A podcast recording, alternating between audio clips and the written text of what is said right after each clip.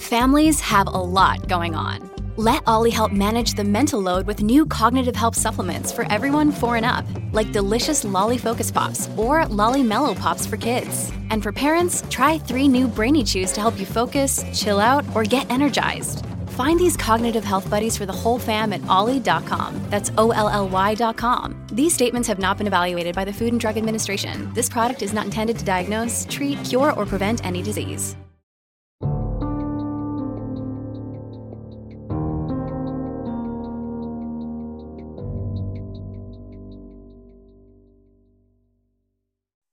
Hey y'all, it's Crystal.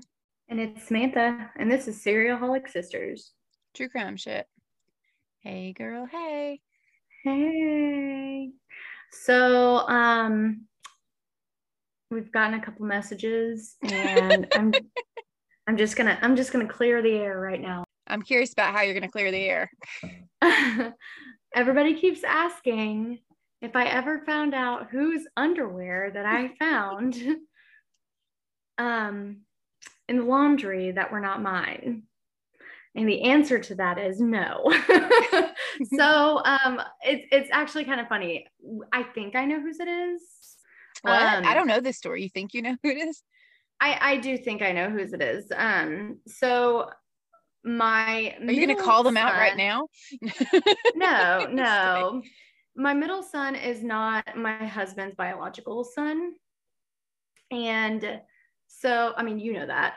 Right. I was just trying to figure out where this was Um, but the audience doesn't. So um, when he goes to his dad's house, his dad was married at the Um, time. He's divorced now. yeah. But we think what we think happened was when they did laundry over there and Gunner wore his jeans. They um, got stuck they in the just- laundry. Yeah, they got stuck in his pants or something, or any any or when he was folding the clothes that I um, sent him over in. I just I feel like they could have just made their way into the backpack or whatever. I I honestly think that's what it was because they were like tiny.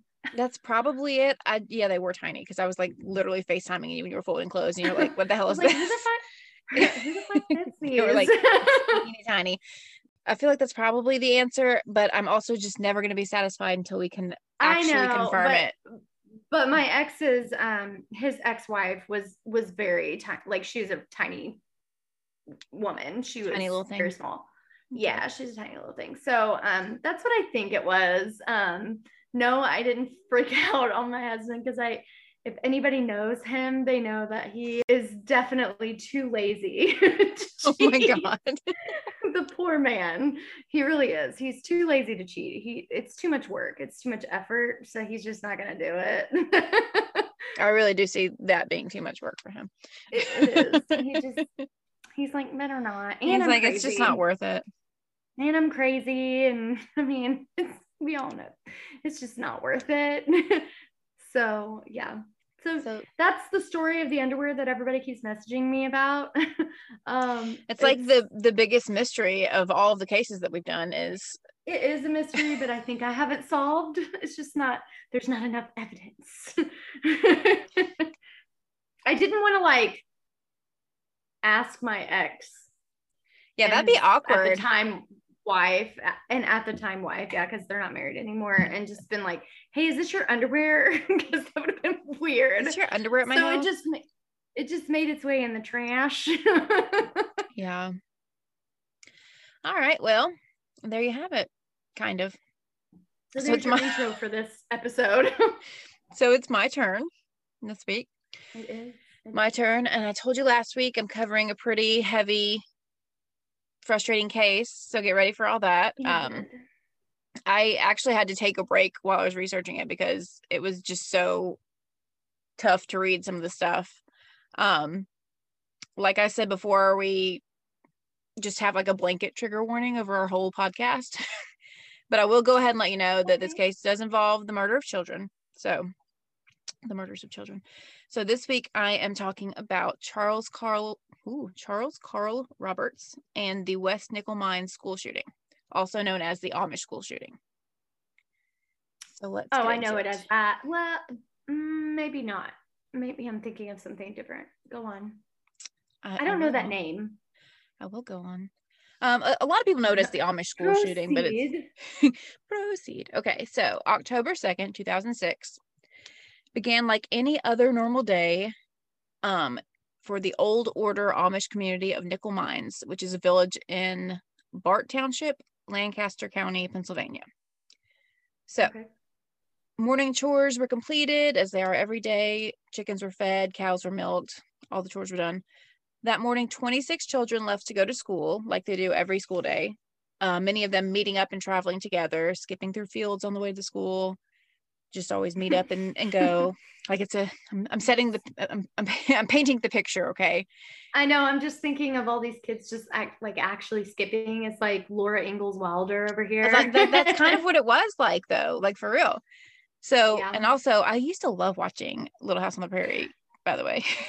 Oh, so did I. So did I. But that's because we grew up in a in when we come and visit grandma, that's all she ever had. that on. and Matlock. That oh and- God. Matt Matlock and Walker Texas Ranger. Yep. Bonanza. Anyways, so they all attend. the other one? Mash. Mash. Oh yeah, I forgot about Mash.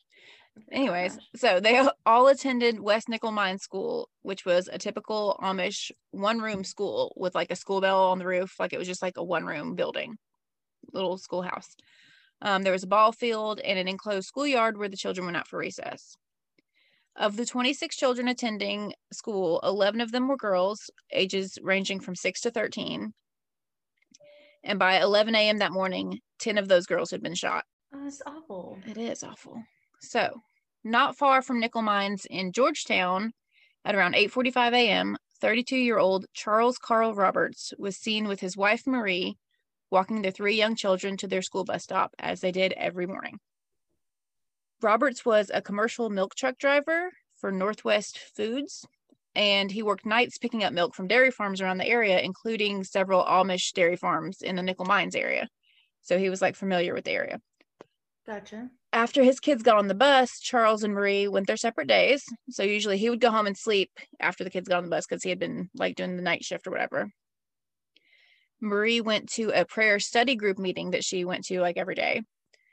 And when she returned home, instead of finding her husband, she found four separate letters. So one of them was addressed to her, and one to each of the couple's three children in his letter to his wife, Roberts wrote about the loss of the couple's first daughter, Elise, that happened like way back in 1997. So Elise had been born three months premature and she died 20 minutes after her birth. And they, yeah, they took that really hard, like as that's completely how anybody would. Um, he wrote that he felt like he needed to get revenge on the Lord for taking Elise from them, and that he wouldn't be coming home. That's yeah. not the way to do that, but okay. That's not the way to deal with that. He took it hard and he'd been holding on to that. So that was 1997 when they lost her, and this was 2006. And he had just been taking it real hard that whole time. Um, so his letters described how he was filled with hatred for God and hatred for himself. He wrote to his wife that when he was about 12 years old, he had molested two younger female relatives that had been around three to five years old at that time. Oh my God, what? Yes. So apparently he's been holding on to that since he was 12 years old. And so that's where the hatred for himself comes from.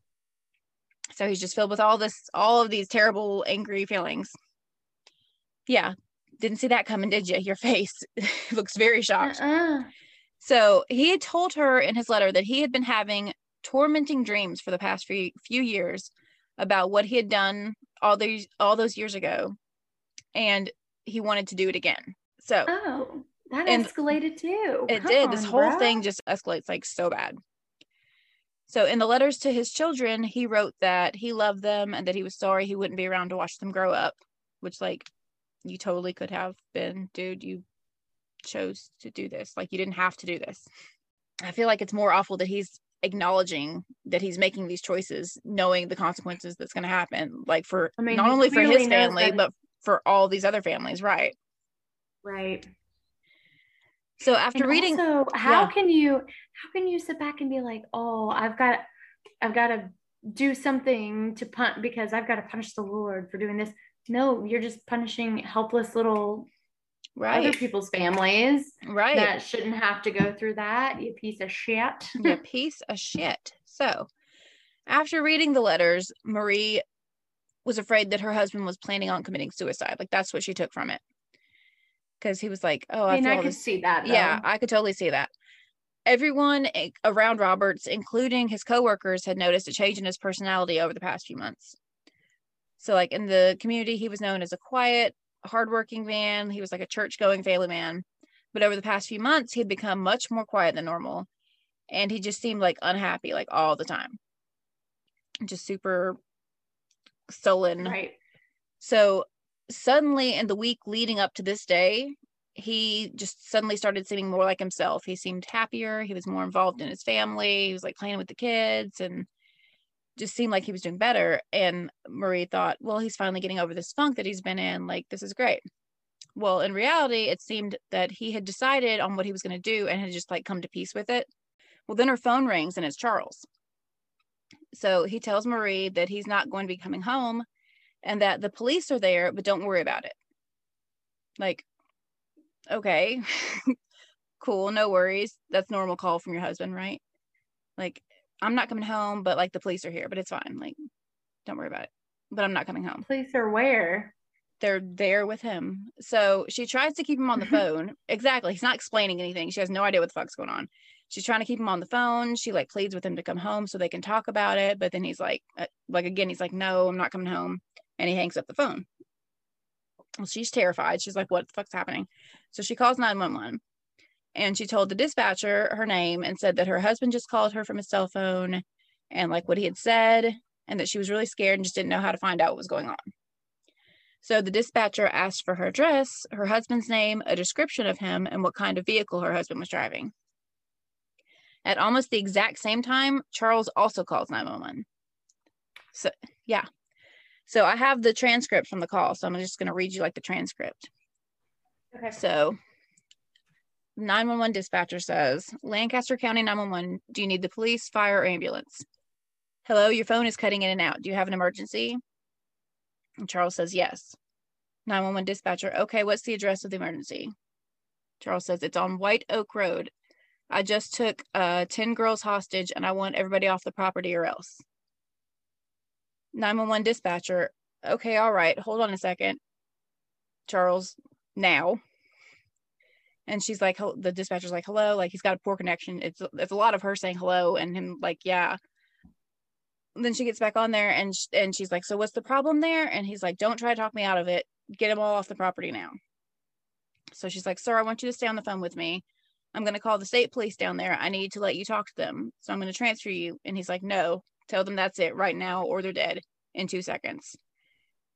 And the phone, like the line goes dead. She's like, sir, listen to me. Just hold on. And the line goes dead. So that's terrifying. So now I'm going to go back and I'm going to tell you about Charles's day after he and Marie took the kids to the bus stop. So he went home. He left the four suicide notes for Marie to find and they left his house for the last time. He drove Marie's grandfather's blue GMC pickup truck, and around 10:45 a.m., he parked it in front of the West Nickel Mine Schoolhouse. Not long after the children had returned into the class from recess. So people had seen him outside of the school, and nobody really thought anything about him. Um, like walking up to the front door because this school in this classroom they had like an open invitation for visitors to just come and join the class like every day. Which is not a good idea. No, but like on the blackboard, there was a sign that had like a teddy bear on it and it read visitors bubble up our days. Like they welcome visitors all the time, which is like, like you said, no, that's not a good idea. That's a terrible idea. That's that's an awful idea, but okay.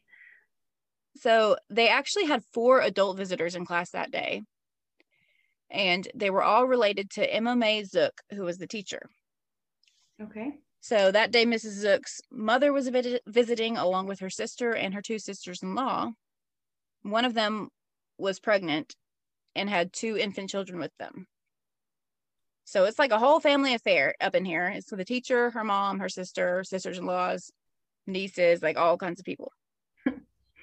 Sisters, cousins, cousins. Yeah. so when Charles walked into the schoolhouse, some of the students recognized him because remember he picks up milk deliveries like from some of their dairy farms. Right.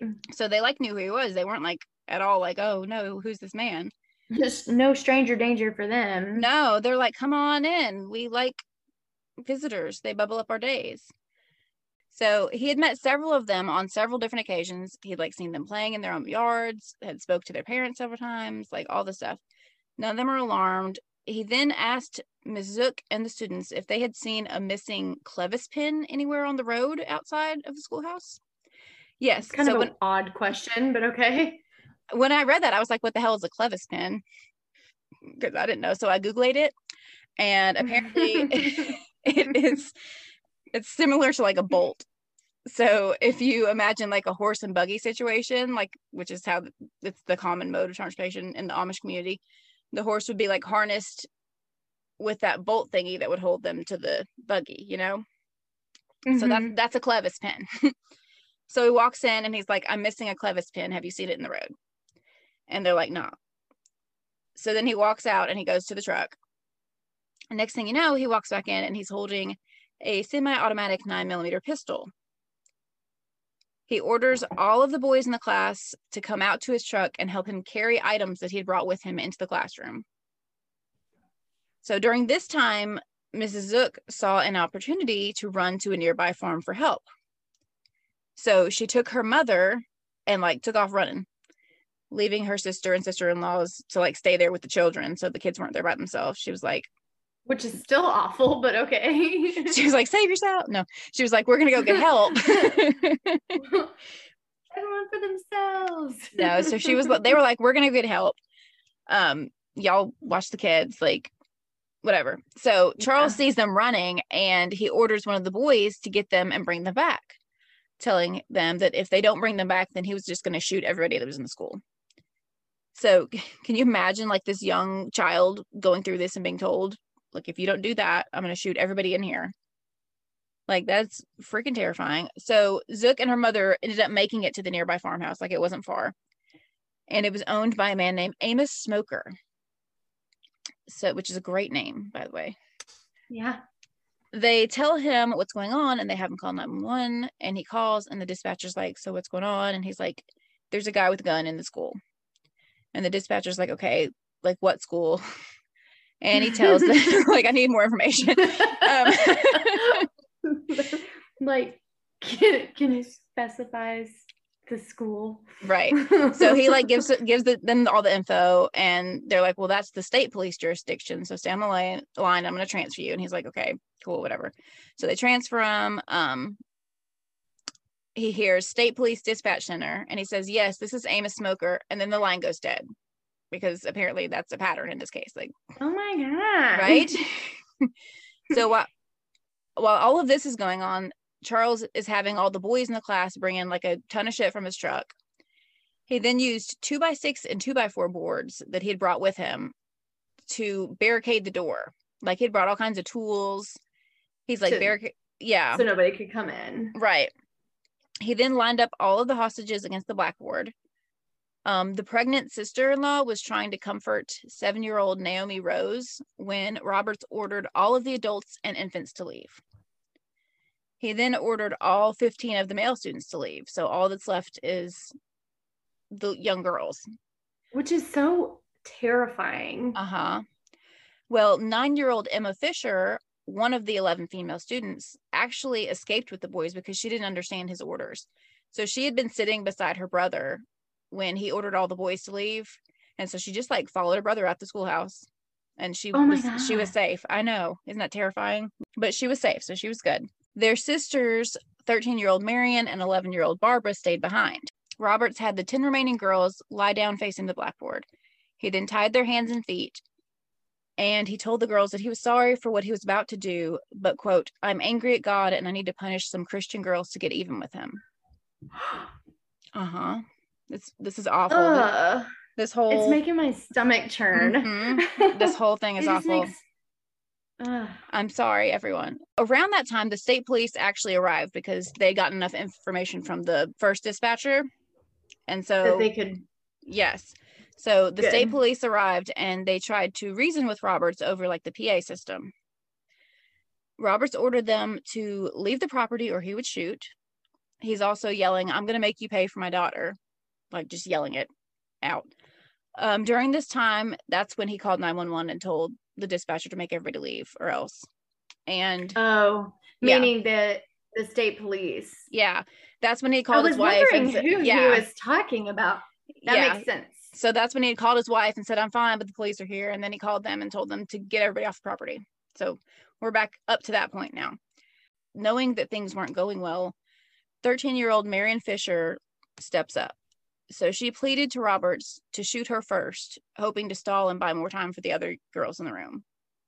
Mm-hmm. Oh, she's only 13. That's so sad. Yes. And that's the one, that's the sister of the nine year old girl that escaped with their brother. Right. So her 11 year old sister, Barbara, known by her friends as Barbie, followed her lead and also asked Roberts to shoot her first. So they're both like trying to like stall to make time for the other girls to get out. Roberts tells police if they don't vacate the premises in two seconds, he's going to start shooting. They again try to talk him down through the PA system, and Roberts opens fire.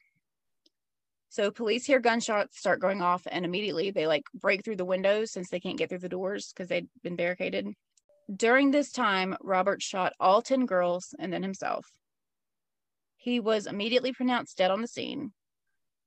In addition to another suicide note that was found in his truck, police discovered a checklist of 16 items that, quote, matched evidence that was seized at the crime scene. So among these listed items was a 12 gauge shotgun, a 30 6 rifle, about 600 rounds of ammunition, a stun gun, two knives, a box containing a hammer, hacksaw, wrenches, wire, binoculars, a candle, earplugs, and KY jelly. What the fuck was he planning to do? Right. So they found actually found two tubes of KY jelly at the school in his stuff. And it's speculated that he had planned on acting out on his like recent desires that he was talking to his wife about. right. And that's why he'd like sent all the boys away and how he was gonna get revenge like on God for taking his daughter and all this stuff. But it, it he ran out of time. Like the police got there too fast for what he thought was gonna happen and all that stuff. Mhm. So he just panicked and shot everybody because he's fucking awful. All this is awful. So now I'm gonna make you sad because I'm gonna run through the victim list and tell you a little bit about each of them Okay. because they're way more important than this piece of shit monster that did all this. Well, so, of course. so we're gonna talk about them. So 13 year old Marian Fisher was the oldest of three daughters in the Fisher family. Being the oldest daughter, she had her own room and she loved helping her dad in the evenings on the dairy farm. The three girls had a huge family and they grew up in a connected four family household that included their paternal grandparents, their grandmother, and their widowed aunt and, two, and her two daughters. So, like, they all lived together, this big ass family. Yeah. When they were small, the girls would play Barbies with their older cousins, and Marian and Barbie would like to. They would play the roles as as babies, so they would play like mama and babies, and those two would be the babies for all the older cousins to like play with. So Marian was the girl that tried to stall by asking Roberts to shoot her first and give the other girls time to escape. She died at the scene. Her sister, 11 year old Barbie, followed her older sister's lead and also asked to be shot to spare the younger girls. So she shared a room with the nine year old Emma that had escaped. Barbie was shot with a nine millimeter pistol in the hand, leg, and shoulder. And she was hospitalized for several weeks, but she ended up surviving her injuries. Oh, that's great. Yes. Okay. Next, we have eight year old twins, Liz and Lena Miller. So they were super close. They slept in the same room, like they had, they shared an oak bed and they shared a rose quilt that they loved that was given to them by a relative. They loved, Liz loved to be outdoors, gardening, or working in the barn with her father. And Lena enjoyed working in the house with their mother. Lena was also known by the family as a chatterbox, and when she was excited, she would start talking way too fast and like nobody could understand her. Mm-hmm. And that sounds like like my daughter's friend. She comes over and she's just like nonstop and da da da, and I'm like, whoa, slow down, mm-hmm. use your words. I don't know what you just said. so she liked to tiptoe around the house and jump out and scare people. Like, that was like a fun little game, and so they gave her the nickname of Little Mouse because she was like a sneaky little mouse that would jump out and scare people.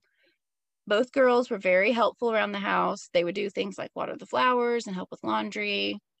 They loved to help shell peas. And they both really liked treats, and Smarties were their favorite candy.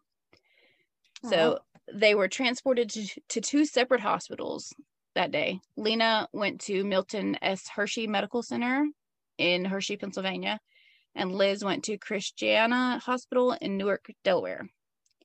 Both girls died from their injuries on October the 3rd, the next day. Yeah. That's sad. Mm-hmm. Next is Sarah Ann and Anna Mae Stoltzfus. They were four years apart. They were the only girls in a family that included six brothers. So they were like super close because they were the only girls.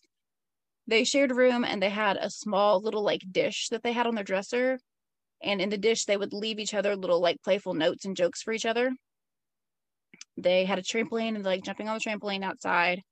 Uh, they both did very well in school. Sarah Ann's favorite pastime was reading.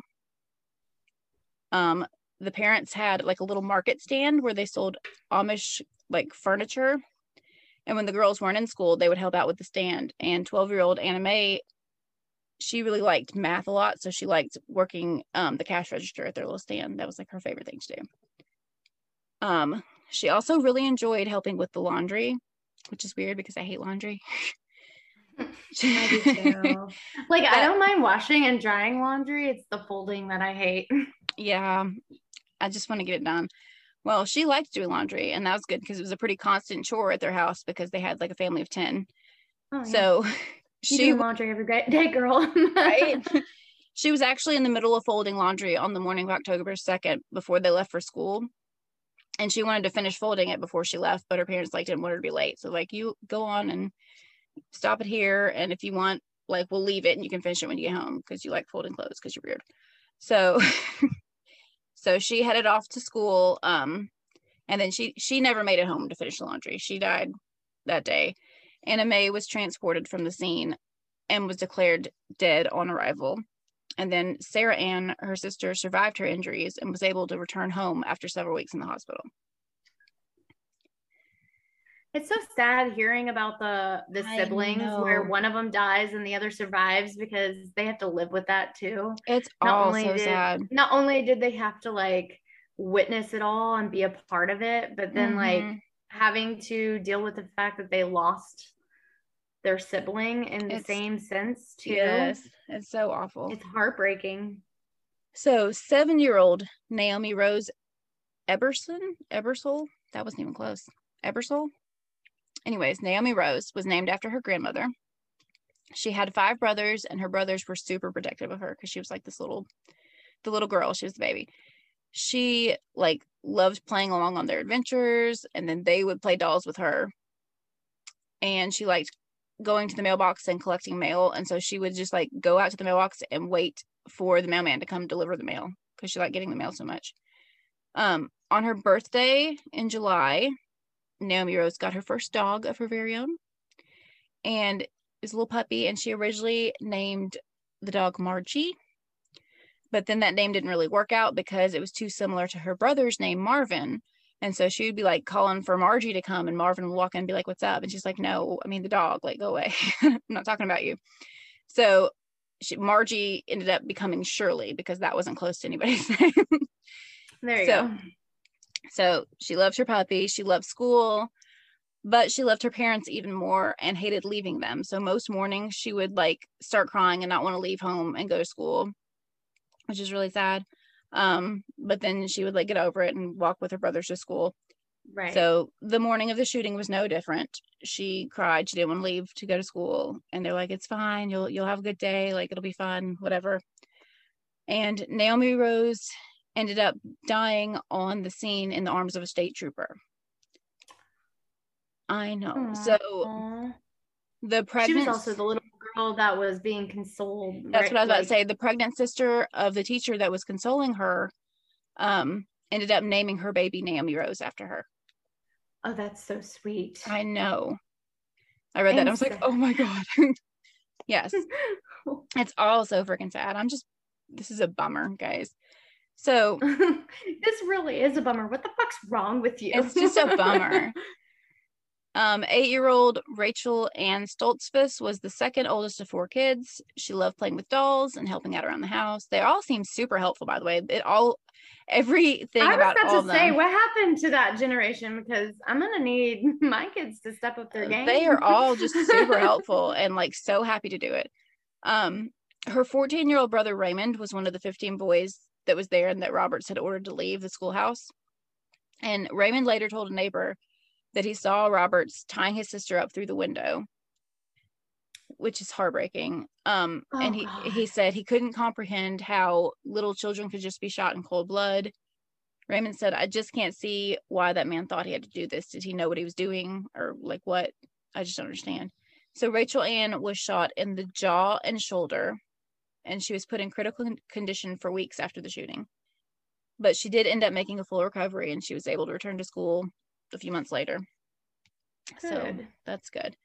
Um, the second oldest girl in the school was 13 year old Esther King. Esther loved dogs, singing, and her stamp kit. So she had like this little stamp kit and she would use it to make cards with little pictures. And like she would put Bible verses on it and she would send it to like her friends and relatives in the mail and stuff. Like that was her thing. Um, she shared a room with one of her two sisters and she had four brothers. Two of them had walked with her to school that morning. Um, but some of them were like older, so they weren't going to school anymore. Like um five years before the shooting, her 17 year old brother that wasn't there, her 17 year old brother and her dad, who was an Amish minister, had a accident, like a van crashed into the back of the buggy that her dad was driving. And her dad ended up dying that day.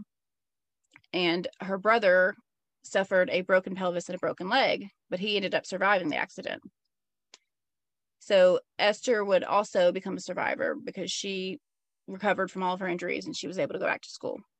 That's gotta be that's gotta be very, very hard to deal with as their family too. Like Right? Like that I couldn't even imagine.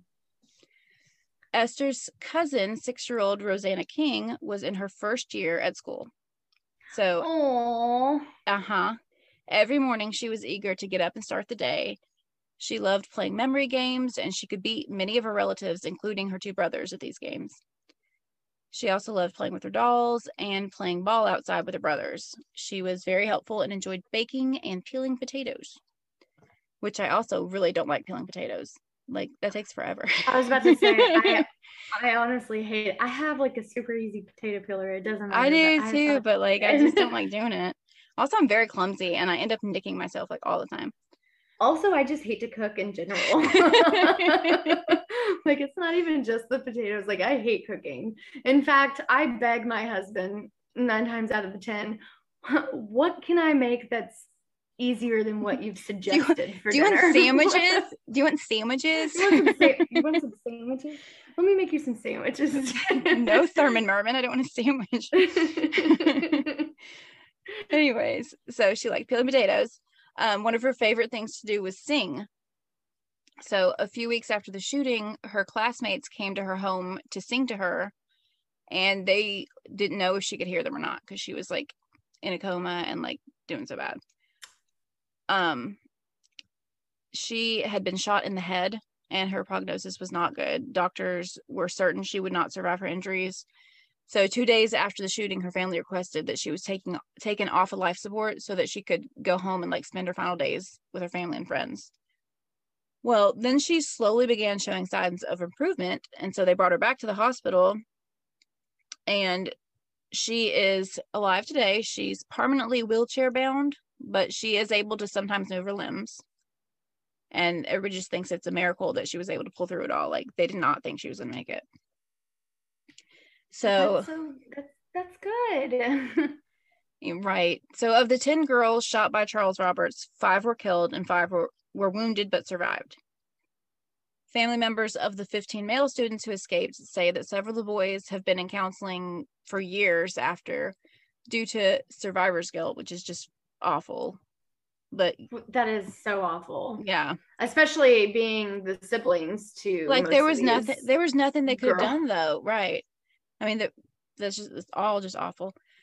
Um and and that little boy that had to, the boy that had to help carry things in and then the other boy that had to go after the Right. other two. I mean, I can't yeah.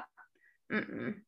in the days after the tragedy, um, what came next shocked the world and kind of outshone the shooting itself. So, word spread that the Amish community had not only forgiven Roberts, but that some of the family members of the victims had reached out to Marie and his parents and like went over and comforted them in the hours after the shooting, not long after it happened.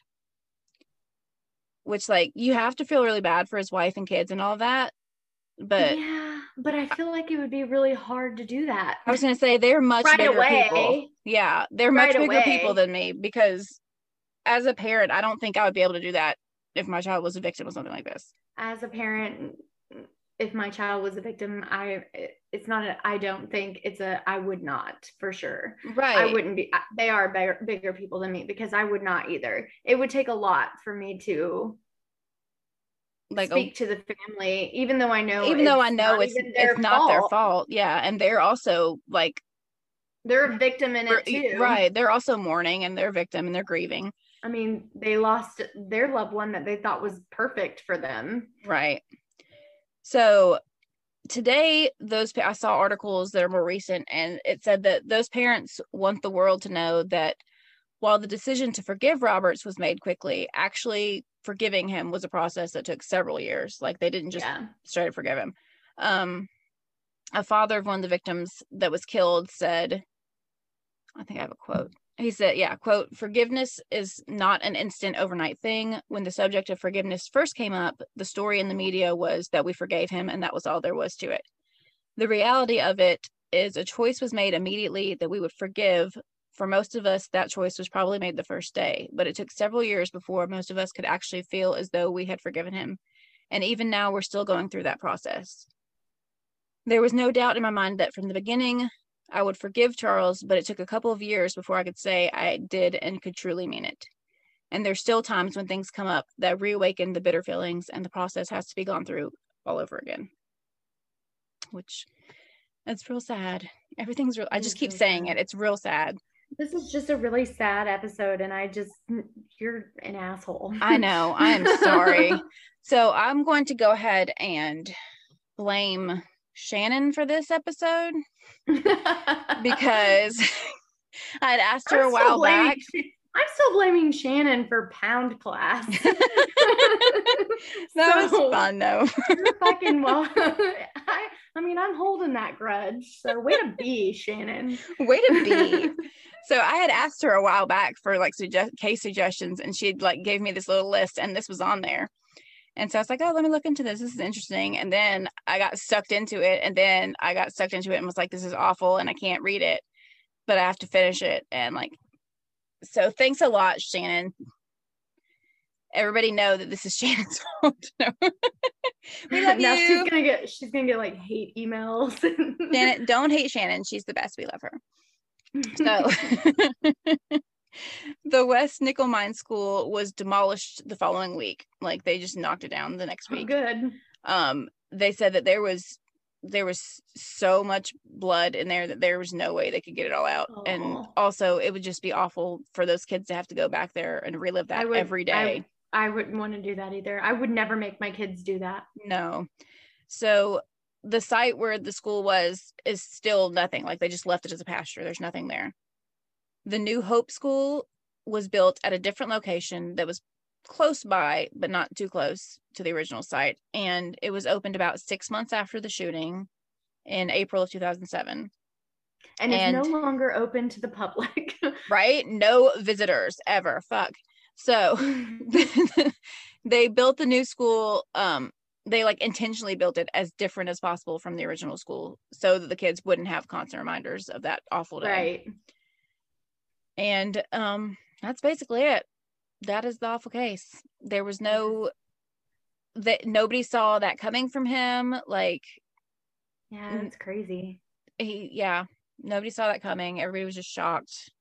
And he just he had like no criminal record. There was nothing I there was mean, clearly he was hiding he was hiding stuff because it was in his suicide notes, but still. Right, right. He yeah, but like he had no like nobody had any idea to think that even anything like this could be going on in his mind.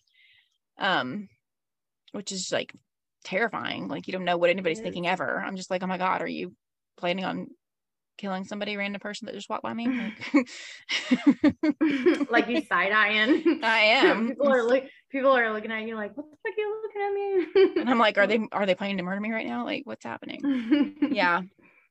So yeah, that is the really awful, terrible case. All right. And now you're sad. I so, am. You're welcome. Um, we're gonna end this episode on a sad note. No, um, I was like, can't we think of anything not sad? Let's.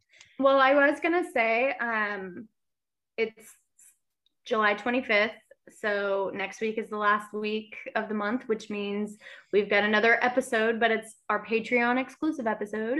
Um, so if you guys aren't uh part of our Patreon team, fan base, whatever it is, I don't know. Happening. It's so awkward. I'm so awkward. You really are. Anyways, uh yeah, so join it because you'll get to listen to Join us. join us, drink the Kool-Aid. No. Don't um, you'll drink the get to- flavor aid. you'll Um, get to hear July's episode and and all the other episodes that are on there too. So And they're really Yeah, good. It's your turn this this month. it is it is So I'm excited to hear what you're gonna do. I don't know if I'll be able to beat last episode. That was so freaking hilarious. It was- but That was the like most fun case. I mean, it's awful because it's a murder case, but it was the most fun it case. is. It's awful, but it was it was hilarious. I mean, it was a pretty fun one to cover. So yeah, Yeah. that is Right. that on that. You can find all our stuff on serialholicsisters.com. That's right. Find it. Join it. Follow it, join it, all the good stuff. All that good All stuff. right, well- Until next week, we're gonna be awkward because Yeah. that's what we do. Let's be awkward. Okay, bye. bye.